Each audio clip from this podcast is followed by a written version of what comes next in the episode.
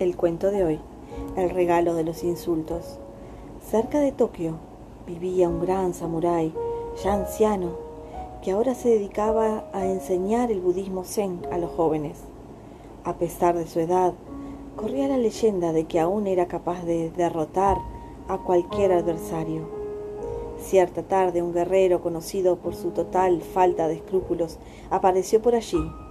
Era famoso por utilizar la técnica de la provocación Esperaba que su adversario hiciera el primer movimiento y dotado de una inteligencia privilegiada para captar los errores cometidos, contraatacaba con velocidad fulminante. El joven e impaciente guerrero jamás había perdido una lucha.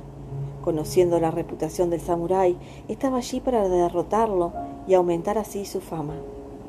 Todos los estudiantes se manifestaron en contra de la idea, pero el viejo aceptó el desafío. Fueron todos hasta la plaza de la ciudad y el joven comenzó a insultar al viejo maestro. Arrojó algunas piedras en su dirección, le escupió a la cara, gritó todos los insultos conocidos, ofendiendo incluso a sus antepasados. Durante horas hizo todo lo posible para provocarlo, pero el viejo permaneció impasible. Al final de la tarde, sintiéndose ya exhausto y humillado, el impetuoso guerrero se retiró. Decepcionados por el hecho de que su maestro aceptara tantos insultos y provocaciones, los alumnos le preguntaron ¿Cómo ha podido usted soportar tanta indignidad? ¿Por qué no usó su espada aún sabiendo que podía perder la lucha en vez de mostrarse cobarde ante todos nosotros? Si alguien se acerca a ti con un regalo y tú no lo aceptas, ¿a quién pertenece el regalo? preguntó el samurái.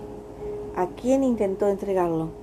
Respondió uno de los discípulos, pues lo mismo vale para la envidia, la rabia y los insultos, dijo el maestro. Cuando no son aceptados, continúan perteneciendo a quien los carga consigo. Autor desconocido. Espero les haya gustado.